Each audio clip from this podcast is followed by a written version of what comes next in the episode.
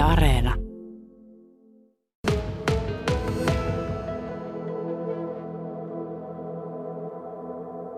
Kaksi vuotta sitten, kun tuota korona-aika alkoi, niin tuota, olin, olin tuota Sallassa ja oli tarkoitus pitää siellä luento Sallan kirjastossa ja tuota, se peruuntui. Ja tuota, sitten rupesin siinä kevään aikana miettimään, ja oikeastaan syntyi, että tämä korona-aika on synnyttänyt tämän kokoelman, ja rupesin siinä keväällä kirjoittamaan niitä äh, korona-aikaan liittyviä runoja aiheeseen ja henkilöihin ja tilanteisiin liittyviä runoja. Ja kaksi vuotta tätä on nyt sitten ähm, kirjoittanut ja, ja tehnyt. Ja tammikuussa sitten kustannustopettajan kanssa, kun tätä kokonaisuutta käytiin läpi, niin tuota, vielä piti tehdä sitten muutama runo tähän, pari kolme uutta runoa, ja tietysti sitten viilata näitä jo kirjoitettuja runoja. Mm. No, kaksi vuotta olet siis kirjan runoja valmistanut. Millainen ero niillä ensimmäisellä koronan runoilla ja näillä viimeisillä on? Onko, tai onko siinä eroa? No kyllä siinä varmaan sillä tavalla on, että, että semmoinen epätietoisuus oli hyvin paljon siinä alussa, ja toisaalta tietysti sitten, kun maaliskuussa tämä korona iski päälle 20, niin itsekin ajattelin, ja kun näitä runoja kirjoitin, niin ehkä semmoinen sävy on siinä, että kyllähän tämä kesään mennessä, kesään 20 mennessä on niin ohi, että tämä on tämmöinen pieni ilmiö, että kyllä tästä mennään. Mutta sitten kun se alkoi niin jatkumaan ja, ja laajeni tämä pandemiaksi ja, ja epidemiaksi, ja, ja jatkuu tämä tilanne ja pahentui koko ajan, niin kyllä näiden runojen sävy sitten myöskin muuttu, mutta se, mikä, mikä tuota, näissä sitten on koko ajan ollut tämmöinen toivon näkökulma ja, ja rohkeuden näkökulma, ehkä nyt sitten tuota, nämä rokotukset tavallaan, en nyt puhu tässä näissä runoissa rokotuksista niinkään, mutta tuota, sitten puhun ehkä siitä, että miten tämä, tämä tilanne on niin kuin muuttunut vähän toisenlaiseksi tässä. Sanotaan, että viime vuoden syksyllä.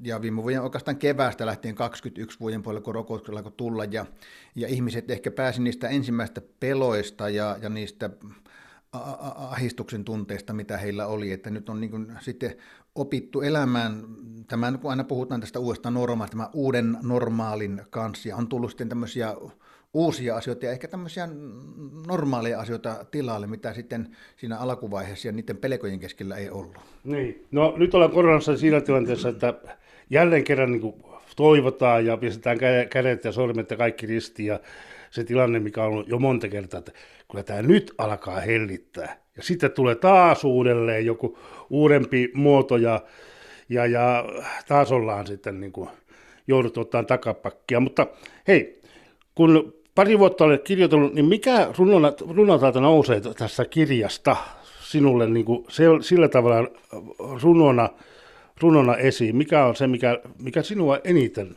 itseä miellyttää kirjoittajana? No ehkä tässä kokoelman alkupuolella, ja oikeastaan tämä liittyy tuota myöskin siihen koronan alkuvaiheisiin, että rupesin miettimään ja ihan noin kokemuspohjaisesti ja oman elämään liittyen, että, että mistä se toivo löytyy. Ja sehän löytyy hyvin pienistä ja arkisista ja yksinkertaisista asioista, että sitä toivoa ei ole ulkoistettu, vaan se on siinä läsnä, missä itse kukin on.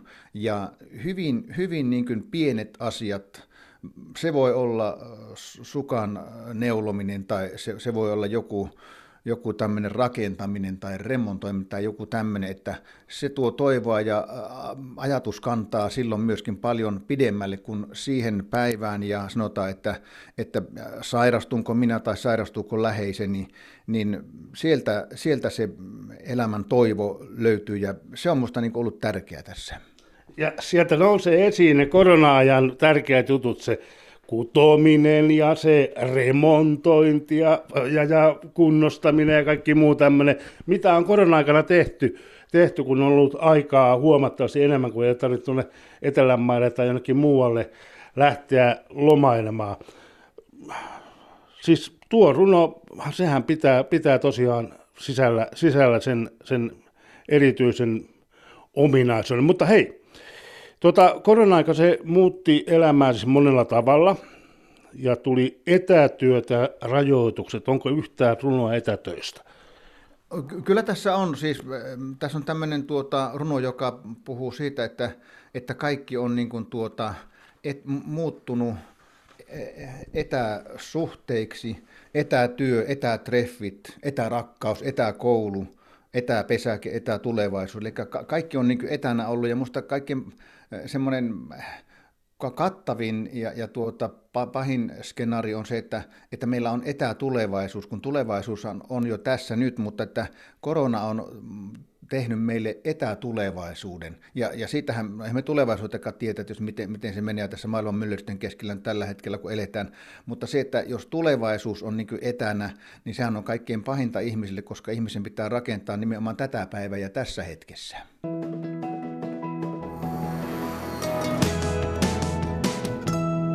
Radio Suomi. Risto Kormilainen, aloitit siis kirjallisen uran 46 vuotta sitten, vuonna 1976. Silloinkin runoteoksella on joku toinen päivä kuin ää, eilinen, oli tuo teoksen nimi. Sehän sopii melkein niin kuin tämän nykyisen 50 teoksen kanssa kimppaa.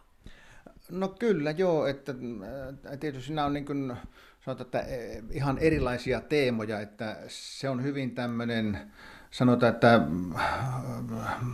maaseutuun liittyvä kokoelma, niin kuin tässäkin on maaseudun tuntia, mutta toki myöskin kaupunkiin liittyviä tuntoja, mutta sanotaan, että semmoinen ihmisyys on yhdistävä punainen lanka varmaan molemmissa kirjoissa, että, että siinä on ehkä luonto niin enemmän esillä, mutta toki siellä on ihminen ja, ja tässä on, on ihan samalla tavalla, että tiettyjä niin analogioita voi vetää, että et, tuota, kuinka niin kuin luonto tässä korona-aikana on varmasti ollut monille hyvin semmoinen terapeuttinen asia, terapeuttinen ulottuvuus, kun ei ole voinut lähteä mihinkään yhteisiin harrastuksiin, niin tuota, luontoon on voinut lähteä talvella hiihtelemään, kesä, kesällä vaeltelemaan ja syksyllä taas marjastamaan ja kalastamaan ja, ja metästämään. Ja, ja sillä tavalla että ne harrastukset on ollut sitten niin kuin hyvin paljon tänne luontoon liittyvät, että, että sillä tavalla niin kuin tämmöisiä samanlaisia teemoja tässä on, että, että tuota, oikeastaan ihan mielenkiintoinen, että, että tämmöinen 50 kirjan matka ja lähes 50 vuotta tässä, niin et, et, mut niinhän sitä sanotaan, että kirja, kirjailija kirjoittaa oikeastaan koko ajan omasta elämästä ja kirjoittaa niin yhtä samaa kirjaa koko elämänsä, vaikka kirjoja tulisi kuinka paljon tahansa, niin se sa- sama tematiikka ja, ja, ja sama näkyy jollain tavalla toistuu. Mm. Mutta pitäisi uusiutuvalla tavalla tietysti kirjoittaa, mm. että ei, ei, ei kirjoita ihan, ihan samalla tavalla. Niin, niin. Ehkä juuri siksi monesta, tai semmoista, monesta kirjasarjasta tai kirja, kirjailijan tuotannosta on tehty elokuvia, jossa, jotka on sitten niin kuin, siinä on monta, monta, monta opusta sitten samassa tarinassa. Mutta hei, mistä se kumpuaa tämä tämmöinen armoton aktiivisuus? 46 vuotta 50 kirjaa. Se, siis, se on aikamoinen tahti. No mä oon oikeastaan tuota, niin yhdeksänvuotiaasta lähtien kirjoittanut, mutta en toki silloin ajatellut, että minusta tulisi kirjailija, että ihan kaikkia muita aloja oli, oli, oli mielessä ja ammattia noin, mutta että se kirjoittaminen on niin aina kiinnostanut ja lukiossa se alkoi niin kuin, sitten oikeastaan tämmöinen systemaattinen kirjoittaminen kiinnostaa. Ja siitä lähtien se on ollut, minä olen sanonut, että se on minulle intohimo tämä kirjoittaminen. Ja, ja tuota, on, on tämmöisen vanhaan sanan aina vähän niin kuin tukeutunut, että ei päivää ilman riviä nulla dies sinne linea, mutta tuota, en nyt tietysti ihan joka päivä kirjoita, mutta aika paljon kyllä kirjoitan päivittäin, en välttämättä runoja, mutta tuota, sitten kaikkia muuta tekstiä, ja eihän kaikki, kaikkea toki julkaista, että tuota, ne, ne tuota, tule julkaisuuteen, mutta että se on semmoinen niin sisäinen palo minulle kirjoittaa, ja, ja tuota, oikeastaan yksi niin kuin rakkaimpia asioita, tämä kirjoittaminen. Ja, ja sehän ei synny siitä, että tuota, minun, minun pitäisi niin kuin kirjoittaa, vaan se syntyy siitä, minä sanon, että se on samalla tavalla niin kuin työ on kutsumus, niin, niin tuota, tämä kirjoittaminen, no sehän on työtä tietysti, mutta, mutta se on niin kuin kutsumus, joka nousee hyvin syvältä. Mm, mm, joo, tota, sinun tekstejä on käännetty monelle kielelle, on englantia, liettua, ruotsia, unkaria, venäjää, Miten sitä Saksa ja Ranska, onko siellä? Ei ole, ei ole. Niin, Miksi ei niitä? Vaikea sanoa, joskus tuota niin, äh, Saksassa tuota, niin äh, Frankfurtin kirjamessulla mm, oli näitä agentteja, mutta tuota, ne ei lähtenyt siellä äh, saksankielisessä maassa sitten jollain tavalla lentoon. Että en, en tiedä, mikä siinä oli, mutta ei ne lähtenyt sitten lentoon siellä. Tota, Vieremän koitto on sulle tuttu, tuttu seura, seura, Kyllä. seura nimittäin siis samainen seura, jossa muuan olympiahiihtäjäkin tai hiihtäjät ovat, ovat hyvin viihtyneet, mutta Vieremältä aloitit pappisuran. Kyllä joo, 79 menin, menin Vieremälle ja, ja tuota, hiihtovuosat liittyy sillä tavalla myöskin tuota, oma elämät siitä tuota, pikkupappilan vierestä lähti ladut ja kyllähän Vieremällä oli tämmöisiä vanhoja hiihtoperinteitä jo, että, että tuota, jo, joitain tämmöisiä mestarihiihtäjiä, ei olympiatosihiihtäjiä, niin kuin tänä päivänä Vieremeltä on mm. tullut, mutta tuota, että kyllä se niin vanhasta on tunnettu tämmöisenä hiihtopitäjänä, silloin pietty myöskin sanotaan tämmöisiä niin Pohjois-Savon mestaruuskilpailuja ja muita, että, että kyllä sillä vahvat hiihtoperinteet on niin mm. ollut. Kyllä minäkin sen muistan, mutta sitten matka jatkui, pappismatka jatkui, sitten tuli Suomussalmi ja sitten Kajaanikin. Ei, ei olin Kuhmossa välillä. Ai Kuhmossa välillä? Kuhmossa okay. oli välillä, sitten tulin Suomussalmi 84 ja nyt on sitten siitä lähtien ollut täällä. Toki nyt neljä vuotta pian tulee, että on ollut eläkkeellä. Ja, ja tietysti nyt jää sitten aikaa paljon enempi kirjoittamiseen, että voi tuota mennä heti aamulla tuonne kirjoittamaan ja olla sillä päivän ja mietiskellä asioita. Ja ehkä se tahti johtuu sitten myöskin siitä, toki nyt virkaura-aikana kirjoitin hyvin ahkerasti, mutta että nyt tietysti sitten näitä kirjoja pystyy tekemään enempi, enempi vielä ja myöskin niin, että, että viimeistelemään varmaan paremmin kuin silloin työaikaan. Et silloin piti pikkusen päästä keskerästä tekstiä ja sehän jotkut kirjat harmittaa nyt sitten jälkeenpäin, no. mutta tuota, ne nyt on ollut, ei niitä auta murehti eikä, eikä tuota, jää suremaan, mitä on, on tehty. Mutta muistan ensimmäisen kustannustoimittajan Södikällä, että hän sanoi, että tuota, kun ensimmäisiä kirjoja tehtiin, että tuota, tee kirja sillä tavalla, ja tietysti kustannustoimittajat piti huolta, että pystyt itse lukemaan sen vielä viiden tai kymmenen vuoden päästä, ja on toki paljon semmoisia kirjoja, niitä ilkiä vielä lukea, mutta joita nyt ei sitten kehtaa enää lukea. tota, sait Kainuun kirjallisuuspalkinnon viime vuonna. Kyllä joo, vuosi sitten mm.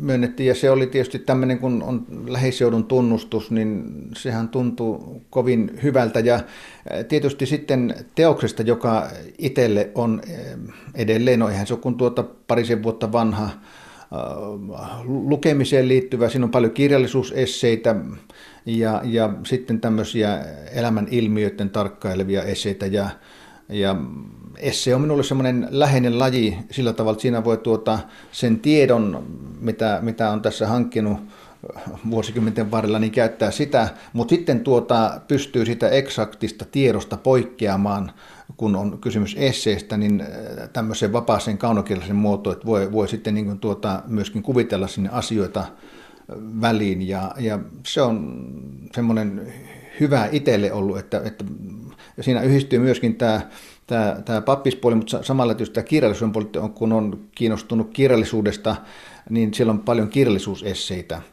Ja, ja niitä, niitä sitten vähän omalla mielikuvituksellakin kuvittain ja, ja värittäin, niin Musta siitä syntyy hyvä kokonaisuus. Miten se on Risto Korpinen, otetaan tähän loppuun vielä semmoinen, että nyt siis on 50 kirja, sen valmistumiseen pari vuotta aikaa, ja tosiaan 46 vuotta sitten aloitin tämän kirjallisen uran, joko seuraava kirja on työn alla. Ja mikä se, mihin se liittyy? No, äh, tässä on oikeastaan kaksi tai kolmekin työala, mutta nyt tässä täytyy paljastaa semmoisesta, tuota, niin, äh, tänä vuonna on tulossa myöskin toinen kirja. Itse asiassa se ilmestyy tässä pian tämän kirjan jälkeen. Eli se on semmoinen lyhyitä tekstiä sieltä, että, että 51. kirja on tullut jo tämän äh, korona-ajan runojen jälkeen jo, ja, ja nyt on sitten jo 52 tai mitä näitä nyt on, niin, niin tulossa. Siellä on varmaan sekä runoja, että, että myöskin sitten tuota, niin tämmöistä, sanoisin, että tämmöisiä, ehkä on nimitä niitä hulvattomiksi lastusiksi, tämmöisiä humoristisia pieniä tarinoita, koska tuo huumori on ollut semmoinen keskeinen asia omassa tuotannossa. Niin, tilannehuumori erityisesti. Nimenomaan tilannehuumori, ja sillä vaikeissakin tilanteissa, ja ajattelen, että tähän korona-ajan runoihin on kirjoittanut myöskin huumoria sisälle, koska koska tuota, jos huumori häviää elämästä, niin kyllä silloin, silloin on paljon menetetty ja maailma on paljon synkempi paikka ilman huumoria. Siksi myöskin näihin korona-ajan runoihin, vaikka on kysymys hyvin vakavasta aiheesta, niin on, on tuota, kätkenyt tämmöisiä huumorikoukkuja.